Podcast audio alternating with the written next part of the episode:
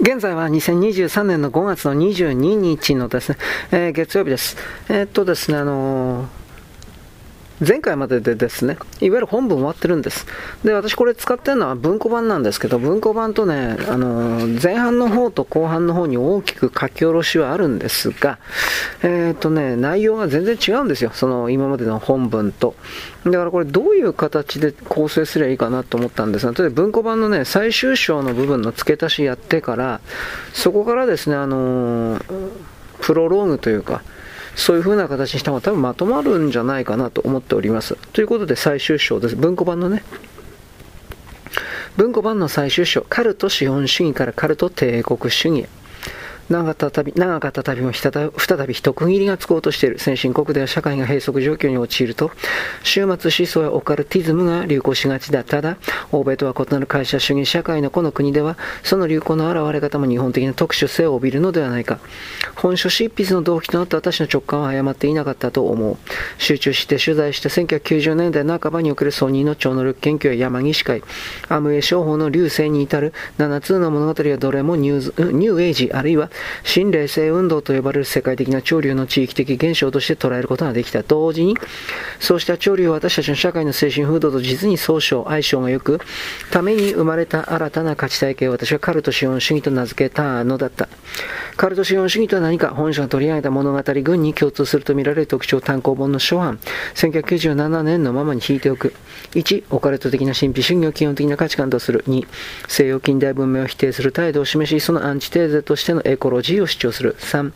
個人を軽視して全体の調和を重視する。4、情緒的、感覚的であり、論理的、合理的ではない。5、バブル崩壊後急速に台頭してきた。6、企業経営者、官僚、保守等政治家ら、現実社会の指導者層に属する人々が中心的な役割を担っている。その支持者たちも一般にエリートと目される高学歴の人々が多い。7、無我の境地ポジティブシンキングなど、個々人の生活信条に属する考え方が普遍的な真理として扱われる。8、現世での成功とり経済的な利益の追求を肯定する。むしろことさらに重んじる。9、ナチズムにも酷似した優生学的な思想傾向が見られる。10、学歴などに対して普通以上に権威主義的なところがある。11、民族主義的である。1から5を一別すると現実の社会システムに異を唱え、これに抵抗すべく発生したカウンターカルチャーそう見せかけながら、その実どこまでも一番原理のメカニズムに乗じてシステムの抱える小問題をより深刻にして、拡大強化していく機能ばかりを帯びていた。なぜなら世紀末の世界経済は大競争時代に突入している。戦後の高度経済成長を支えた日本的経営は大幅な修正を迫られ、もはや終身雇用は愚かリストラという名の首切りが状態化したが、指導者層はそれでも日本的経営が培ってきた従業員たちのせ、えー、忠誠心を失いたくない。人間をして思考停止に陥れる望ましいマインドコントロールの方便として、彼らはオカルトの発想やノウハウを利用、利活用した。彼と資本主義を花開かせたのだ。本書の単行本で私は大大方そんなことを書いた。四半世紀近くを経た2019年初頭現在、カルト資本主義の現状はどうか、7つの物語のその後は各所のラストに復帰した。消えたものもあれば相変わらずのものもある。より流星を極めているものもなくはないが、さほどの勢いを感じないのは、本書の主人公とも言うべき船井幸雄がすでに世を去って、稲森和夫が第一線を退いたためばかりではない。すなわち企業社会の労働現場はもはやオカルトの味付けを必要としなくなった。この間に徹底された新自由主義イデオロギーに基づく経済社会政策と、これに伴う弱者を蔑視して差別する意識や言動の蔓延、さらにはそれこそが正義とみなされる時代が到来してしまった以上、従順さは組織内で生き延びる絶対条件だ。本来の忠誠心とは異なるが、刺激する側にとっての不都合が大きくなければそれで構わないのである。そういえば私は本書の単行本の収書にこんなことも書いていた。脱行に挑んでいるのに達成感はないなどとして、今はただたまらなく怖い本書で取り上げた様々な人物や企業、政府機関ばかりをではない。彼らの先導にたやすく操られ、一定の方向に突っ走っていく我々日本人がである。最初に文藝春秋で文庫化された2000年にも文庫版のためのと書きでやはり願わくば思考停止がこれ以上進まない社会であってほしい。私のキングなど検討外れの取り越し苦労でしかなかったと後世の人々に笑い飛ばされるような日本であってほしい。果たして2020年東京オリンピック・パラリンピックを目前に控えて日本は企業社会の枠をはるかに超えて国家社会全体をカルトカルト化させつつある。状況の一端は序章でも書き下ろしたが、要は止め止めのない少子高齢化にもかかわらず、なお経済大国であり続けたい集合的無意識が、またしても帝国主義の無双を招き、高齢一家で意思乱れぬ団結、すなわち完璧な思想統制と個々人の思考停止とを欲した、私の金は的中してしまったそういうことではないか。慰安婦裁判の不条理。判決を実際に聞くまでは勝訴以外の結果を疑いもしませんでした。すでに桜井よし子さんのインチキが露呈していたからです。ところが裁判長の表情は固く声もこわばっていたやばいその瞬間そう思いました。元朝日新聞記者で現在は週刊金曜日を発行している株式会社金曜日の社長である上村隆1958年生まれが唇を噛んだ。2018年12月某日私は彼が自らの記事を捏造と決めつけネット右翼らによる上村への激しい人格攻撃の誘引を作作った評論家桜井よし子と、原稿掲載した出版社3社を札幌地裁に名誉毀損で訴えた裁判について話を聞いた。経緯は複雑だ。ここでは概略だけに留めたい。上村が朝日新聞に在籍していた1991年8月11日、大阪本社版長官の社会面トップを彼の署名記事、思い出すと今も涙元朝鮮人従軍慰安婦を韓国の団体聞き取りが飾った。日中戦争第二次大戦の際、女子挺身隊の名で戦場に連行され日本軍人相手に売春行為をし強いられていた朝鮮人軍、朝鮮人従軍慰安婦のうち1人がソウル市内に生存していることが分かり、韓国挺身大問題対策議会、えー、イ・テイ玉共同逮捕16団体約30万人が聞き取り作業を始めたと書き起こされて、中国東北部で生まれ当時68歳になっていたその女性の17歳の時騙されて慰安婦にされた体験を伝え、5万人とも8万人ともやる朝鮮人慰安婦に関わる戦争犯罪の実態解明が韓国国内で急がれていた事実を報じている。その女性本人とは面談できていない同協議会への取材で書かれた記事だったが、彼女は3日後に記者会見してキム・ハクスンの実名で証言。北海道新聞が同月15日付の朝刊に掲載した単独インタビューも、戦前女子挺身隊の美名のもとと、えー、表現してその後に続いた読売新聞、産経新聞も彼女について強制連行だと書いた。キム・ハクスンは、金学順は、元慰安婦の語り部になる。生々しい証言と国際世論の波に押された日本政府が1993年8月、慰安所の設置管理慰安婦の移送に旧日本軍関与してそれらが総じて日本人の意思に反して行われたと認めて心からのお詫びと反省を表明した河野洋平官房長官談話を発表する。しかし保守省に強まっていた強制連行はなかった。慰安婦は単なる売春婦だったという認識が猛烈な勢いで広がっていった。この潮流は複数のマスメディアにとっても、あよっても煽られた。桜井よし子はその右代表と目されるライターです。例えば月刊ウィルワーク2014年4月号の朝日は日本の進路を誤らせる。慰安婦問題の捏造は朝日新聞は日本国民と日本国に対して犯した罪の中で最も許し難いとして上村を強く非難した。それによれば元慰安婦3人を含める35人の原稿は日本政府に賠償を求めて東京地裁に起こした裁判の訴状には金額順が14歳の時、えー、義理の父によって40円で売られたこと3年後17歳歳の時再び義理の父によって北市の鉄壁鎮というところに連れて行かれて慰安婦にさせられた経緯などが書かれている。にもかかわらず上村氏は彼女は義理の父によって人身売買されたという重要な点を報じなかっただけではなく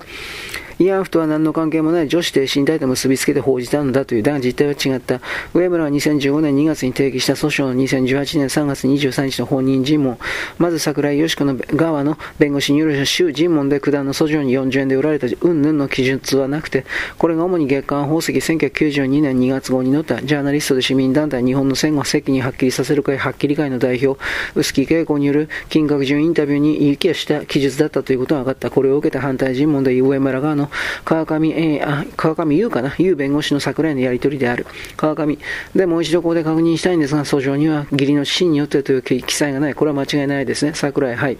川上40円でということも訴状には出てないことは間違いありませんね。桜井、はい。川上売られたという単語も入っていませんね。桜井、はい。川上あるいは訴状には義理の死に慰安婦にさせられたとの記載もありませんね。桜井、はい。川上訴状には義理の死によって人身売買されたとの記載もありませんね。桜井、はい。と。桜井は州尋問で出典は間違えましたけれども、事実としては間違いでなかったと思っていますとも述べたが、それで済まされる問題ではない。裁判の原告が必ず自らに有利な表現を取るという社会通念がある訴状に本当に40円で売られたと書かれていたのであれば、日本軍の責任などなかったことにしたい彼女のスタンスが説得力を増すことになるからだ。桜井はまた、金は、キムは人身売買で慰安婦になったのに家村強制連行と書いたのいいだとしか受け取りようがない主張を他の媒体でも繰り返した。金学順の訴状によれば、彼女が教え、数え年で14歳の時に、金宝元という、えー、人物の養女となり、その家からキーセン学校に通っていたのは事実のようである。だが、キーセンイコール売春婦ではないとすれば、自身売買は桜井が産経新聞や読売テレビなどで再三強調して札幌地裁にも証拠として提出された彼女は17歳でまた売られたの発言と重なることになる道理だが、その根拠すらないに等しかった。